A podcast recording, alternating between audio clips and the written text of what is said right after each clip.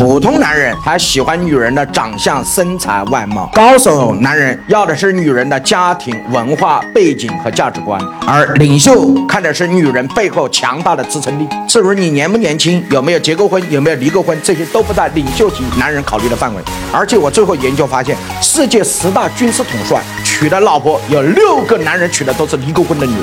你看拿破仑娶的都是离过婚的女人，他的老婆约瑟芬。你看马克龙是哪一年生的？七七年生的，他老婆呢？五三年，他老婆比他大二十四岁。他的家族是法国罗斯柴尔德家族的唯一继承人，他是法国糖厂最大的女老板，是法国核电站的老板。他的结婚宣言非常简单：谁娶我，谁就是法国总统。哎，这是真是后面果然就真当总统了。所以我经常讲一句话，对于一个有事业信仰的男人来讲，如果他还是看重一个女孩子的身材、长相、样貌，有没有结过婚？那说明这个人本身就不入流，他还没有进入到一个更高的环节。